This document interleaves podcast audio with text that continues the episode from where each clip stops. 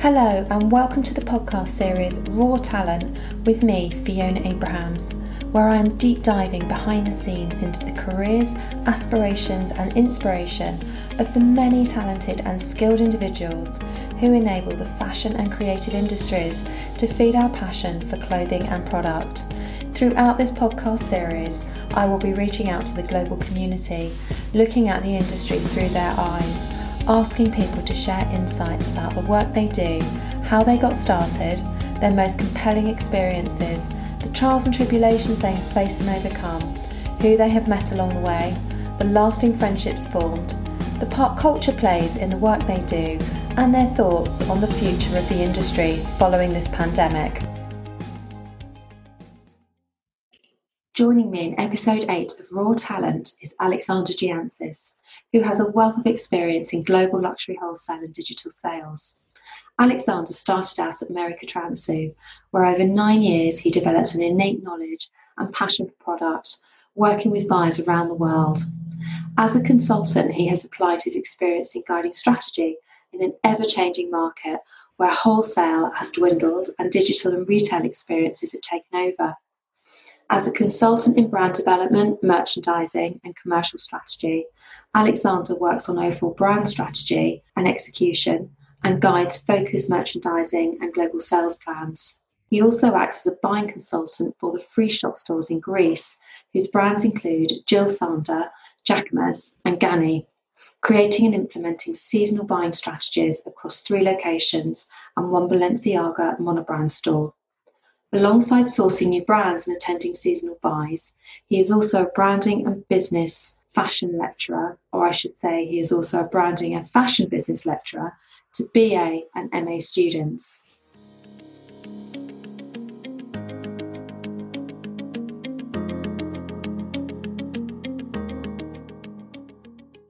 Welcome, Alexander. It's lovely to see you today. We have rain. Thank you for having me. Thank you for having me. Um, yes, sadly, the amazing weather that we've been having for the past couple of weeks has left us and seems to um, have left us for the entire week. Uh, we shouldn't complain. We've had actually quite good weather. So, I want to complain. I want to complain. I'm upset. Maybe it'll make it more productive. I don't think the weather's helped with any productivity at the moment. No, it's definitely not helped with any productivity. That's for sure we've all just turned into like very lazy people that want to just go and lay out in the sun. So yeah, yeah I know. But I, I've been enjoying my afternoon sitting in the park. so um, I think we should um, kick off with sharing with everybody how we met. Can you even remember when that was? I was trying to think, and I've got a clue. Actually, I can't actually pinpoint the actual time. I mean, it must have been when I was at Mary's, and it must have been yeah. whilst we were recruiting for some role. And to be honest, yeah. it most likely was around ten years ago. That's what I was thinking. It must be, mustn't it? My goodness. Um, yeah, it must have been right. And then obviously we've always continued working ever since then. Yeah. So, um, yeah. Yeah, I can't for the life of me remember what role it was. I haven't got um, a clue. I was trying to sort of pinpoint. Obviously, we were at the new studio, so yeah, around ten yes, years ago. 10, the new studio. Ago. I think it was soon after you moved to the new studio. Perhaps when they were looking to expand the teams or yeah. something. Yeah, I don't know. Obviously, we were at that time, and oh, I mean, you know as much as anything. At when times are good, there's always opportunities in fashion, and we're always everybody's always recruiting, there can be quite a lot of move around. Yeah. we were a growing team at the time, so we were always looking for new roles. And, um, yes, that's very true. Absolutely. And let's um, let's tell everybody where did you grow up and what inspired you to work in fashion. Um, so I have a mixed background. I was born in the UK. My mother is English, but my father is Greek. Um, so I grew up in Greece. I was just born here, and then I grew oh. up and went to um, high school um, in Greece. I did always intend to come and study here. Uh, my mother wanted us to have a, a, a, UK education, and somehow around, I mean, I was always artistically inclined, um, but it was only I think towards the end of high school when I was getting ready for university that I sort of channeled my sort of design work or my artwork towards fashion, um, and it was actually initially costume design that I wanted to do. Oh um, wow! Um, but I think at the time my um, teacher at high school thought that it would be better for me to apply for fashion because it was a, wide, a wider spectrum. And then I sort of, this was back in like 2000, early 2000, late 90s, um, which was also the sort of hype of uh, the, the, the, sort of era of McQueen. And I think when yeah. I stumbled upon McQueen, I realized that there can be theatricality in fashion and it is about telling a story and these beautiful sort of shows. So it allowed me to sort of look into fashion as more of a maybe what I wanted, which was a storytelling sort of vehicle and to see that sort of path. And so I applied for universities in the UK um, and then came to study around 2002, I think it was, for my BA. And I've stayed ever since. So I've actually now lived longer in the UK than I did in Greece. Shocking. Oh, yeah, it's amazing how, how things um, unfold. And um, what was the driving force at the start of your career? You know, how did you, what did you do when you left university? What was your first job? So when I, I my first degree was in textile and fashion design. So I actually uh, wanted to do design. I then took a year out and did some traveling and then did some placements um, to understand uh, roughly where, where I wanted to lie in the fashion industry. I yeah. think I then realized that yes, I had a creative way of thinking, but maybe um, it wasn't as creative, or that wasn't maybe my um, unique selling point in a way. Um, so then I decided I wanted to do an, an, an MA in design management um, and focus on branding and sort of have a more complete or 360 view of the industry because I thought it would give me a, a, a, leg up in terms of looking for roles. Um, and I was then toying between Milan and London but I couldn't see myself. I went to Milan for a few months at the time because I, um, I had the opportunity, and I just couldn't see myself living in Milan. So I mm. thought, whereas I could see myself living in London, so I thought, okay, let me come to LCF, do the, the, the course, and sort of try and find my feet, my sort of footing in the industry. Um, and I do actually think it was really good that I didn't in a way go to London straight away out of university. And I went to Leeds as a first degree because it gave you more of a university experience.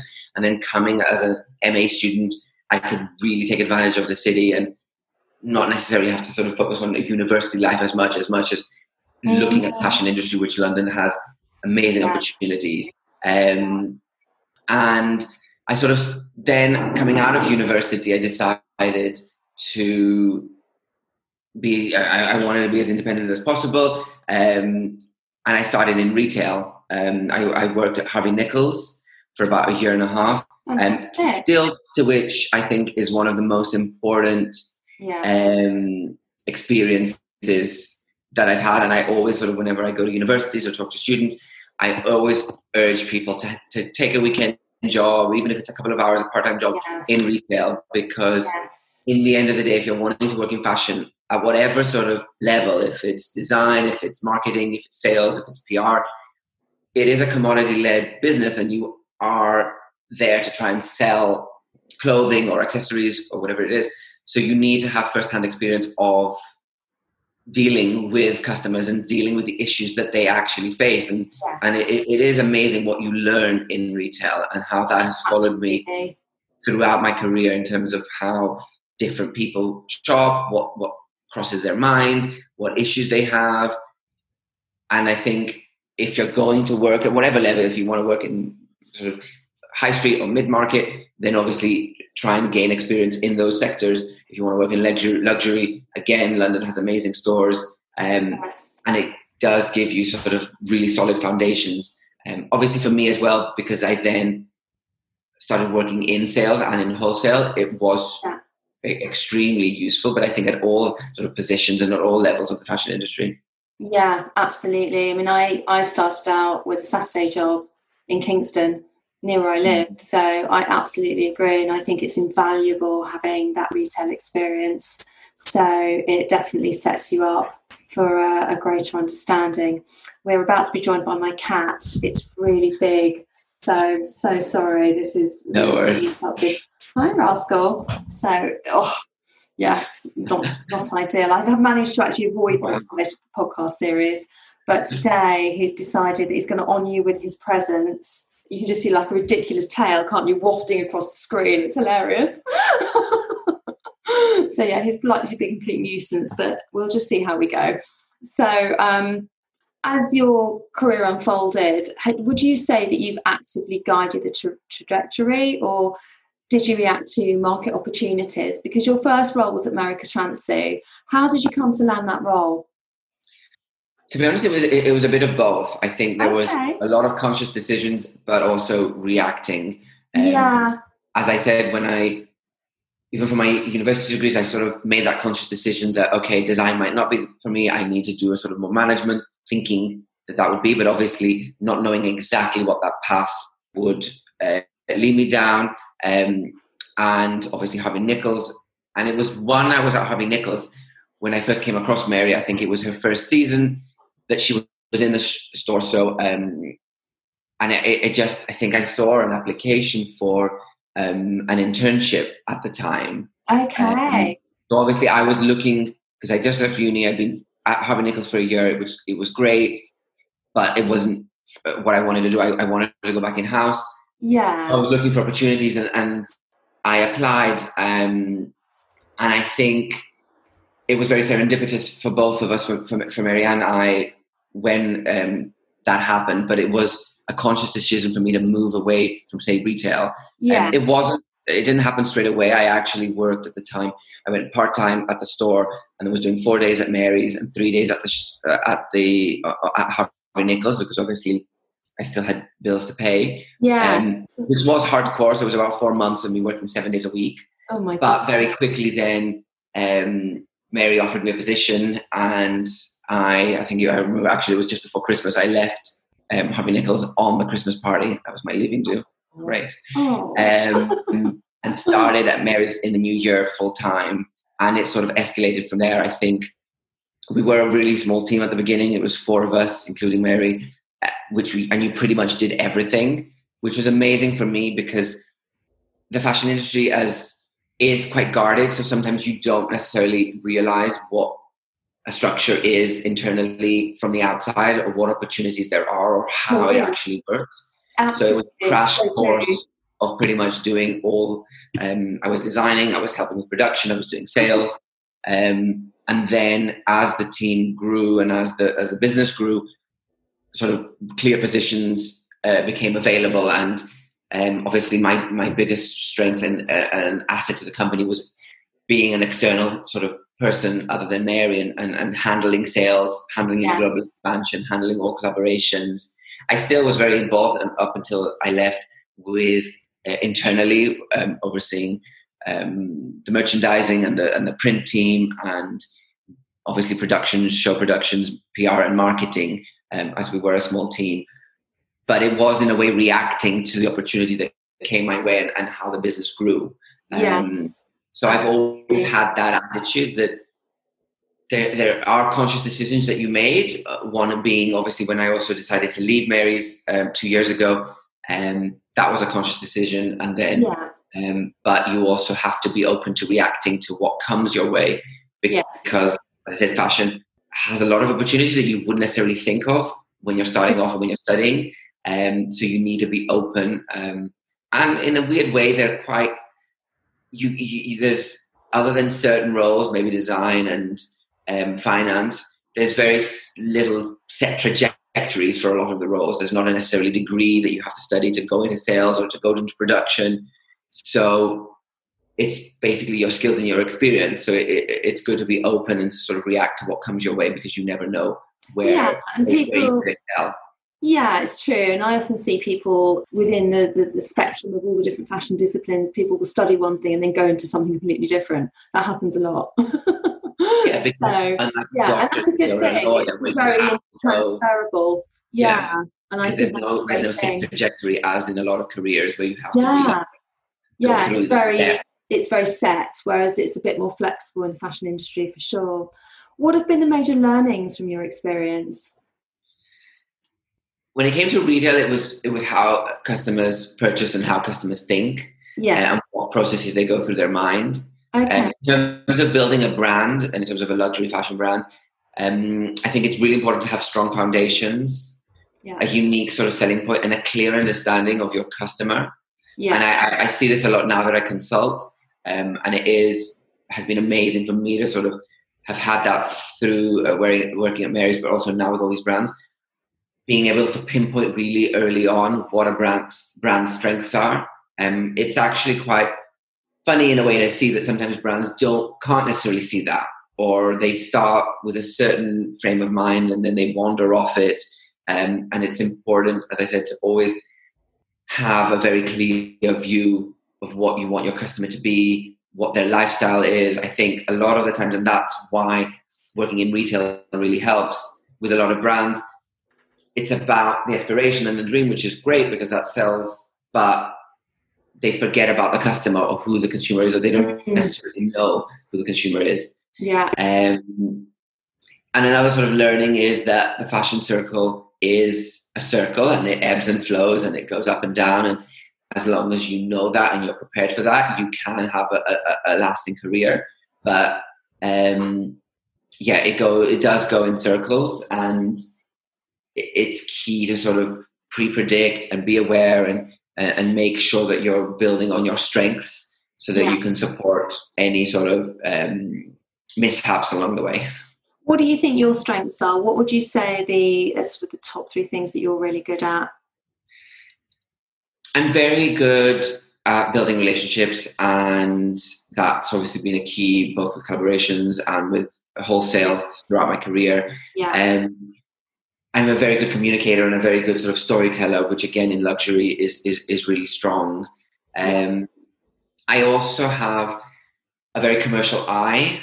I suppose that's what also led me to go down a more marketing and sort of sales route because maybe creatively I I, I, didn't have um, the sort of amazing eye of a McQueen, but I was very good at noticing commercial opportunities, um, and that's what also really helped with Mary, who's obviously an incredibly creative force. But you sort of have to rein it in, and in the end of the day, as I said, it is a commodity-led uh, industry. So being able to see where you can work with which partners, what kind of maybe product, um, is really key.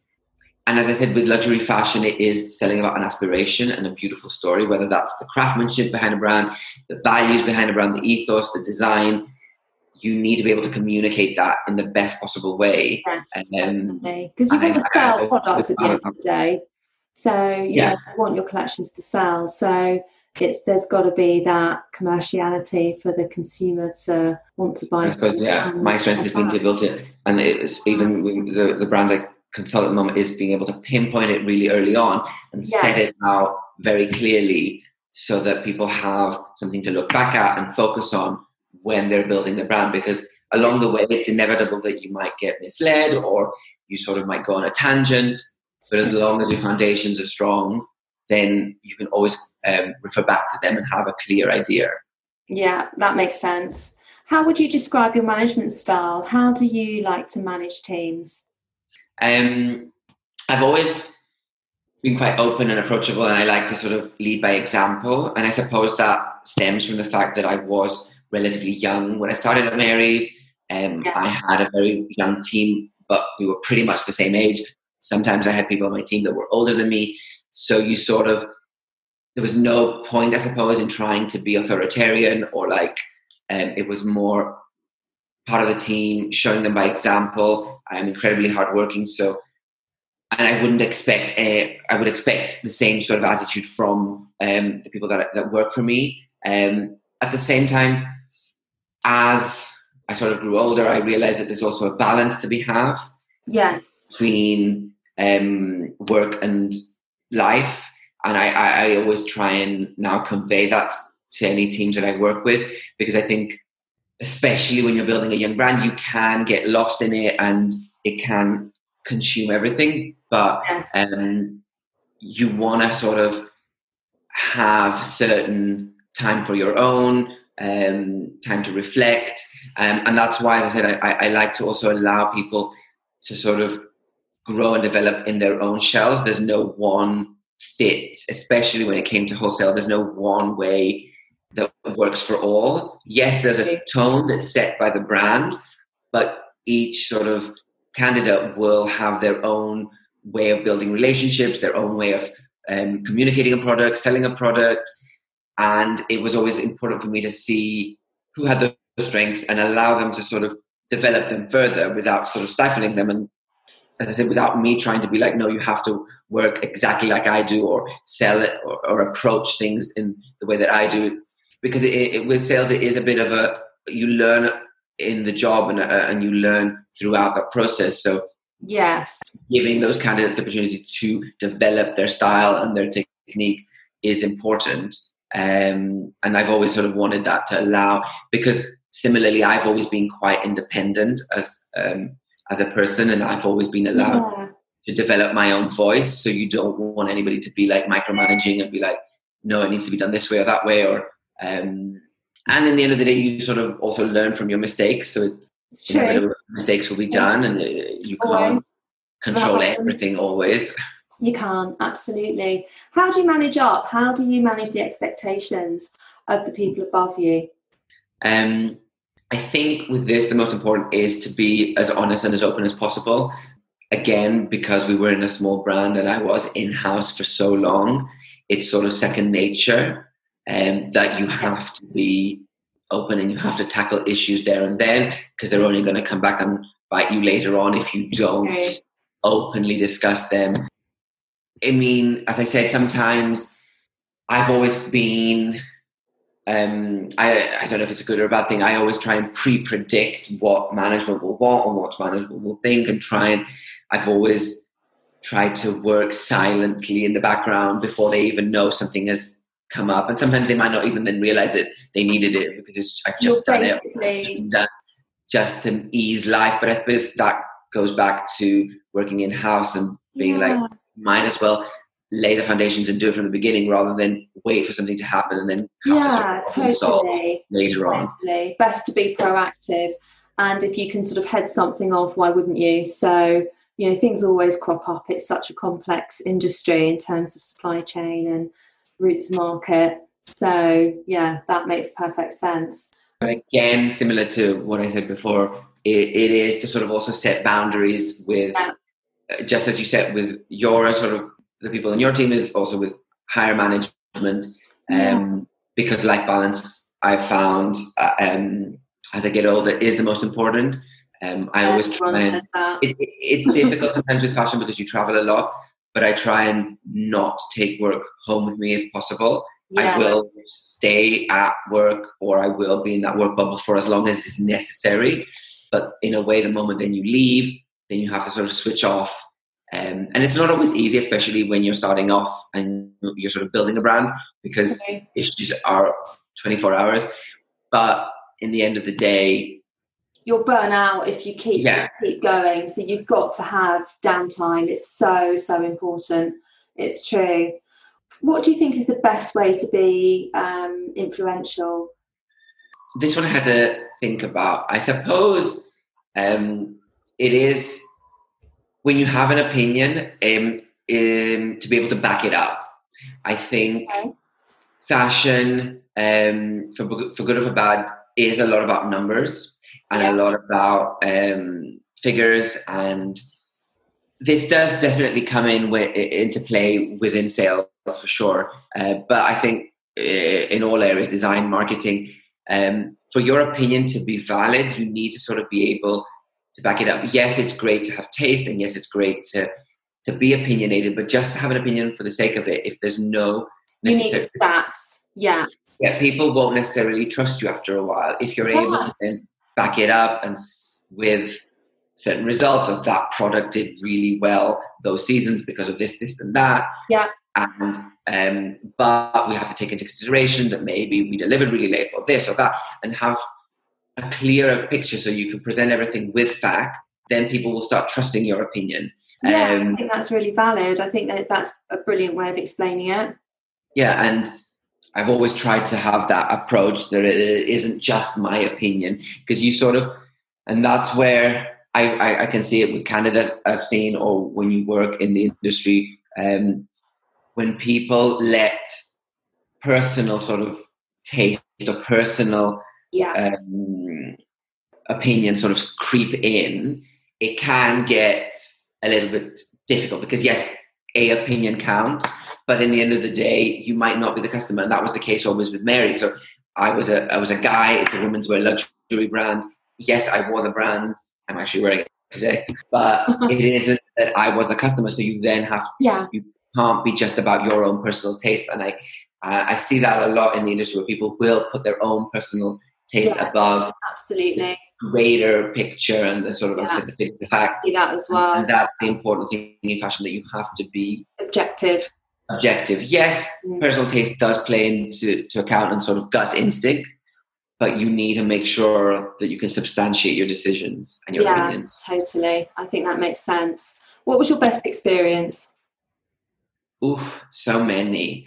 Um, I mean, in terms of, I suppose SS11, which was the spring summer um, 11 show, uh, which was the interiors collection, and it was at Waterloo Station, will always be my sort of favorite because it was a pivotal moment for the brand and for the people's perception of the brand. Because before Yeah. that, yes, it was on the radar of a few people, and it, it was a cool brand that was doing something different and unique with digital print, but it wasn't necessarily maybe taken as seriously or um, it was such an sort of amazing moment for London and for, for Mary and, and for the brand and for me professionally um, because we were able to open up then so many doors and expand into so many markets and then travel the world uh, as a result.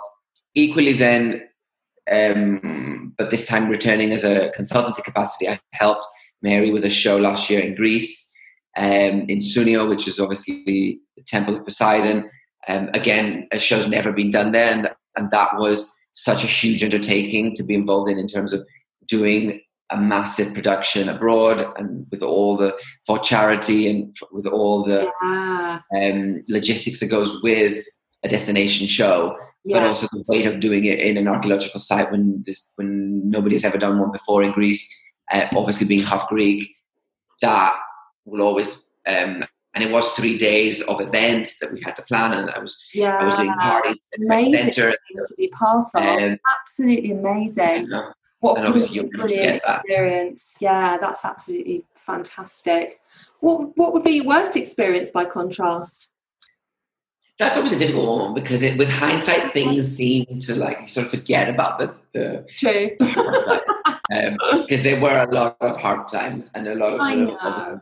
And they're often the, they're often the times that you learn the most from. You know, when you reflect back on things, you think, "What were the Yeah. learnings?" And and, actually, there's and good learnings that come out of the tough times. yeah, that's exactly true. And and yes, there might be some that you can pinpoint. I mean, I remember one season we had issues with an external warehouse that we had worked with, and just having to deal with that, you sort of learn um, how much sort of resourcefulness you have as a person, and how much willpower and determination to sort of work through that. Yeah, Um, but in a in a weird way, that sort of then teaches you like you basically c- can't be really phased anymore these days. Like I always have an attitude now: we'll find a way because after so many years of mishaps happening, and then you Yeah. actually find a solution, you realize that nothing is overwhelming or yeah. Nothing is insurmountable. There's always Yeah. a solution. Yeah, it's so true. What are the personality traits that you think are most important to your work? in terms of me as a person, I think um, I do have a very positive outlook. Um, I've always had a very positive outlook, and I find that that is the most important because it sort of goes back to what we said before, where if you have a positive outlook, you will always find a way, find a solution, Yes. get over a hurdle, um, but you also bring up the atmosphere in your team, the studio. You don't necessarily want to be the one draining everybody. Um, I've always had that, and um, for good or for bad, um, Uh, I, I try and um, I, I, I sort of find it's one of the most important aspects of me as a person, but also when you work to have a positive um, atmosphere and a positive workforce. And then it, it's a mixture of um, approachability and professionalism. Um, you sort of want a really good balance between those two, especially when building relationships. Yeah. It is about give and take. You you want to be taken. You want to sort of be approachable, but at the same time, time there is a professional level to it that um, when we're working, we're working, and when we're not, we're not. Definitely. I think that's a good take on it. Who was the most inspiring manager that you've ever worked for? Um, worked with? I mean, I've actually had quite a few over the last few years. Um, Is there one in particular, one particular person that kind of stands out for a particular reason? I suppose because she it was the longest sort of direct manager and because setting up your uh, your own brand is a huge undertaking i do have a lot of uh, respect for mary for what Yeah. she did and it's not an as you know an e- easy industry and No, i crazy. I knew from very early on when I was studying that I didn't necessarily want to have my own brand. I, I, I felt better that working off another brand's codes and being able to distill them and sort of commercialize them. So I knew that my calling was always to work for a brand. Yeah. I do respect Mary for being able to to set up her own business at a very early age. We were both. I mean, she's two years older than me. But we, were- I was Yeah. 24 and I think she was 26 or actually maybe 23 and 25 um, it, it is hardcore and and you have to sort of balance both sides you're building a business Yeah. you have to be creative um, so I suppose um, that was an inspiration in terms of always finding a way and yes there'll be setbacks but as long as you have the vision and you have the the willpower you you'll get through it Yeah, absolutely. Absolutely. I think that's that's a fair call. And have you worked with anybody or for anybody that um, was the least inspiring and that sort of showed you ways that maybe things are best not done? Yes, I suppose you can. I mean, I have, as I said, I always um, a positive outlook. So I will always see the positive in people. even Yeah, when I'm the same. Um, but yes, I suppose you do draw from each one various because nobody can be perfect in a way. No manager, I mean, No, that I've of course not. is perfect, and I'm sure I wasn't perfect in all ways. But you try, as you said, to distill what maybe doesn't work for somebody and why it doesn't work and why you wouldn't want to do it. Yeah, Um, I suppose being very impatient and very overtly pushy as a manager, I find doesn't work. yeah, Uh, maybe it is, as I said, because I'm very disciplined and I've always been like, get, if I have a task, I will do it until the end. I don't necessarily need somebody checking up. I need You somebody don't sort of micromanaging. yeah above you all the time and I, I did that with my team where i would give them they had their sort of tasks and their responsibilities and obviously you check up on every every now and then to make sure things are happening but i wouldn't be sort of okay let's go through every single thing. Have you done that? Have you not done that? Have you done this? There's yeah, no need. to go and, and, and execute it in the way Yeah. they see fit. and in a way it's a learning experience for them that Yeah, if they don't come to me for an issue and then they struggle and then, then that's a learning curve for them. They're like oh, okay maybe I should have gone, or okay, I can't do that task. I'll have to find another way to do it. And then you sort of have to think on your own. And I suppose, as I said, it comes back from the fact that um, I was very disciplined as a young child because I used to compete in, compete in horse riding in Greece, and Oh wow! What level? I, I, I mainly did Oh. dressage, but Greece has a, a, a more of a sort of show jumping background, so there was nobody ever there to necessarily. There was no trainers that could really help me. And yes, I was lucky that my mother was a judge, so there were people to be sort of pinpoint you, but you had to sort of find your own way, and I had to be as independent to be like, okay, I when when I was doing my training, I have to be accountable because there's nobody necessarily there to help you.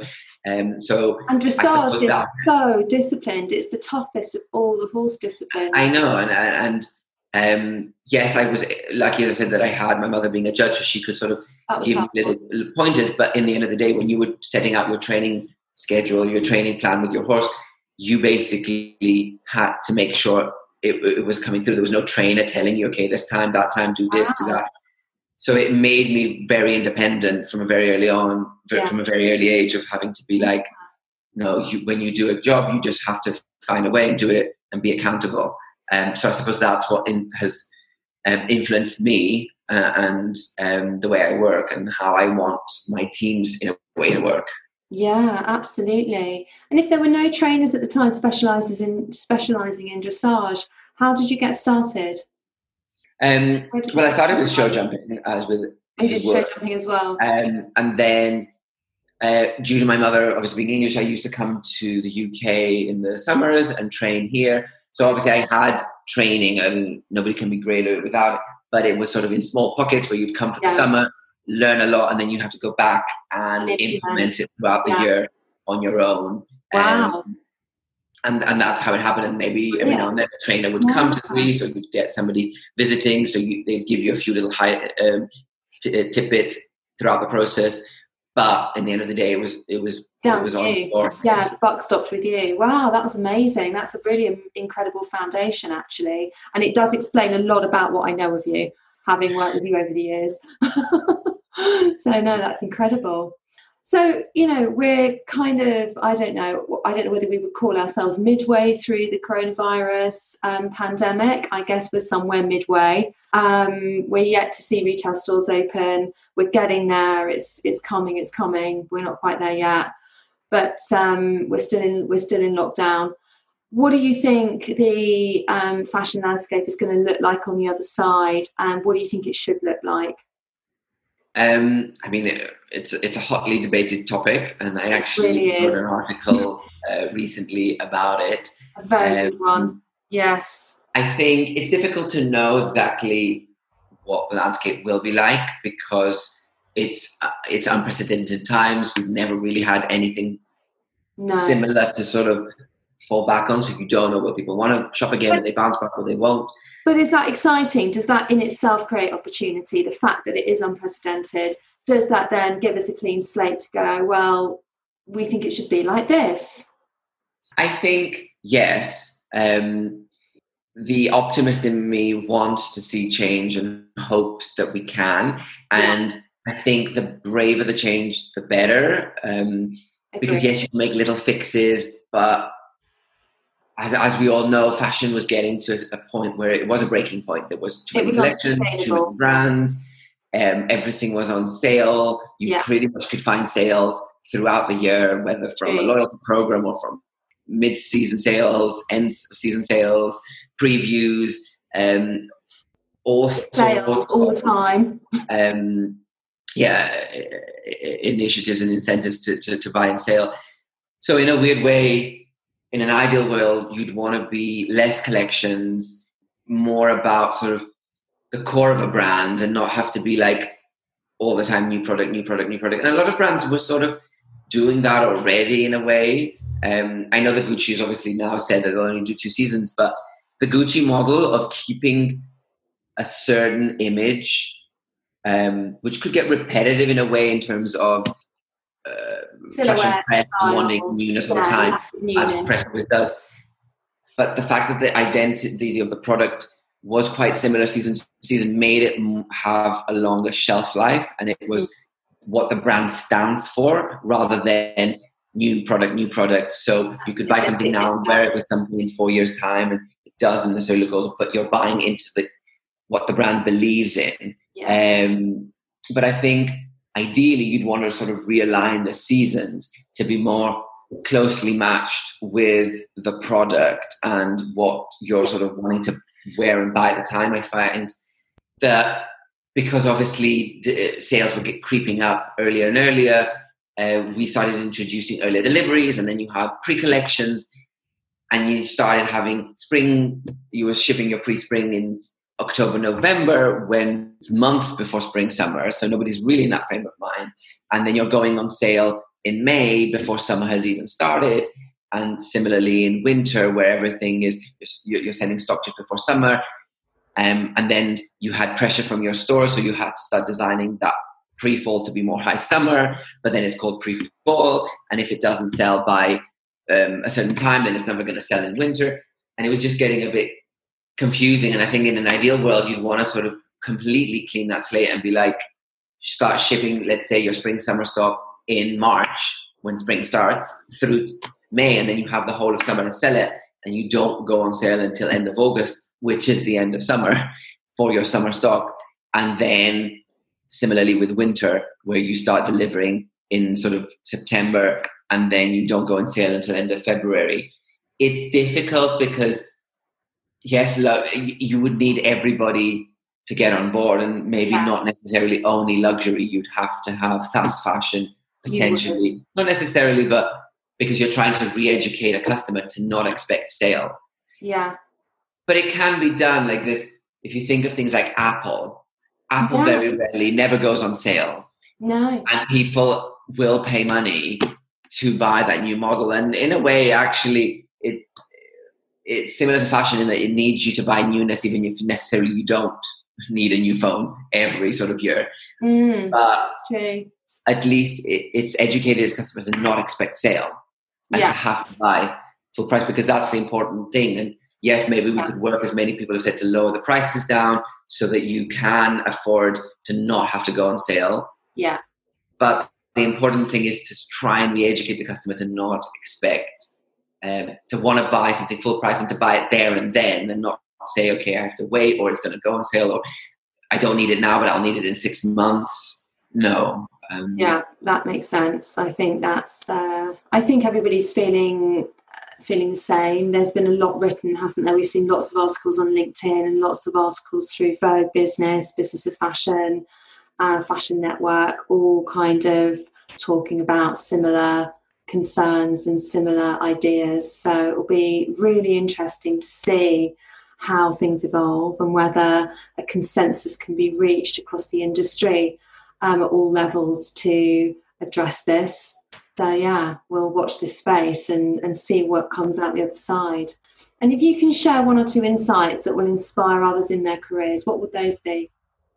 Um, in terms of working in fashion, um, and I, I, I do this a lot with lectures I do at LCF and Marangoni, is that as much as fashion is a guarded industry and you don't really know what it looks like on the inside until you've worked in it, Yeah. um, it does actually have a lot of different opportunities and it is quite open, as I said earlier, in terms of different backgrounds and where you can come from. I mean, I had people in my sales teams that had finance backgrounds or law backgrounds or like it it wasn't necessarily that there was a set um, background or um, degree that I was looking for. Was it driven more by their personality and you know their determination and the, and the and the the type of person they were? Was that more important? Yes, and the, and the qualities that they would be able to bring Yeah. to that role. And I think that's what's important Uh, and an insight is that there are so many different opportunities. And I think when, when people study, it's either design or marketing slash branding these days, and people just get pigeonholed. and, Okay, I'm either going to work in PR marketing or I'm going to work in design. Yet there's so many opportunities in terms of merchandising, in terms of production, logistics, mm, product development. There's so many other areas where actually, and I, I'm sure you know, it's even harder to find candidates. So if you're able to, if you see, if you can sort of self-reflect and see where your strengths lie, and be like quite honest with yourself and be like, okay, maybe I said a design, but actually I could be a really good product developer rather than um, designer. Maybe it gives me more of a step up in the in, in the industry. And as I said, the industry can be quite open to where where you're coming from. So yeah, you should take advantage of that and not have and always be as a, um, open to opportunities that might come up within the industry. If fashion is your passion and you, where you want to work and dream, uh, and you, you've dreamt of working, you can sort of be flexible as to where where in the industry you lie. Yeah, it's true because it's it's a very um, interactive industry in terms of how everything works so closely together. The cross-functional teamwork that we see within the industry is very integrated. It's probably a good way to describe it. People gather knowledge and skills through that um, in that close interaction, which then makes it possible for them to pivot within what they do. And if you're naturally analytical or you're naturally very methodical, then there's lots of roles within the industry that will be able to accommodate you and will want to harness those skills that you have. So yeah, I, I absolutely agree. I think it's uh, I think it's good advice. And my closing question is: Who is your dream brand to work for? And name three people that you would want on your team. And they can be anybody. It could be famous people. It can be people you've worked with. It could be absolutely anyone. And it could be your own brand. I mean, there's, there could be so many. Um, I, I mean, ever since I was a young child, and it was one of the brands I've always had on my radar, even before its sort of uh, stratospheric rise these last few years, is Gucci, and I suppose Oh. the current team of Alessandro and Marco would be amazing to work under. Yeah. Just because I think yes, they they they've been very good with hitting the, um, a good sort of product mix and and being really clever, but they've also been super strong in terms of understanding the tone of today's sort of society and, and creating community and sort of balancing being commercial but being also artistically led and um, quite avant-garde in their approach Yes. for such a big brand. So I think it is amazing. Having said that, if if ever the opportunity to have worked with McQueen would have been amazing. Um, I was lucky enough to work with Trino, who had been like me, one of the very first employees of McQueen. Um, so I know so many amazing stories. And, and and I still have a relationship, a very close relationship with Trino, but obviously he was one of my biggest inspirations, so it would have been amazing. But then equally, somebody like Tom uh, Tom Ford or Dom, Domenico De Sole, I suppose it's because these kind of people were, when I was studying, the sort of um, there was a goal. of building a brand and building a story and um, is yeah, I suppose similar to how Alessandro and Marco are now. It's this Yeah. double act that really works. So to be there, to be part of that team would be amazing. Um, Fantastic. And who would you have in your team? Who would work with you? I don't know. Sometimes I find that you want to sort of, if you're going to a new place, to sort of work with a team that's there and try and make the best of them. Like, I mean, obviously, Yeah. I've had people that I've worked with that um, I've actually sort of always continue to work with. But Yeah. it's it's sometimes nice to sort of find new people because you'll also learn from them. And Say you could You- choose any three people in the world. Who would you pick? Who'd be your dream team? Who would you have? Well, as I said, I, I mean, I, I'd love to be in a, t- in a team with um, Alessandro, Mich- Michele from Gucci, and Marco. I mean, like, yeah, That's good. that, that would, and it would be the three of us. No, no need for anybody else. Could rule the world. Fantastic. That's great. Thank you so much. It's been so much fun to chat to you today. Lovely to have you on. So thank you. Alexander walks us through his career from university to a nine year tenure at Mary Katrantzou, where he evolved from a team of four, ultimately going on to lead the global sales team. He emphasises the importance of understanding your customer and delivering collections that meet their expectations whilst capturing the brand DNA. And he lifts the lid on an industry that can appear quite closed from the outside and yet, in reality, is made up of complex cross functional teams who interact closely, thereby creating opportunities for individuals to pivot in alignment with their natural skills. I also discovered that horse riding and dressage were a major early life influence from his childhood that enabled him to create the discipline and commitment he has demonstrated throughout his career. If you enjoyed this episode, join me next time when I will be speaking with Alice Canning about her product development journey in luxury women's wear, which includes Acne, Peter Pilotto, Kepler, and Mother of Pearl. And if you are enjoying the series, hit the subscribe button to receive notifications on upcoming episodes, where you'll get to hear first hand insights from across the global fashion and creative industries.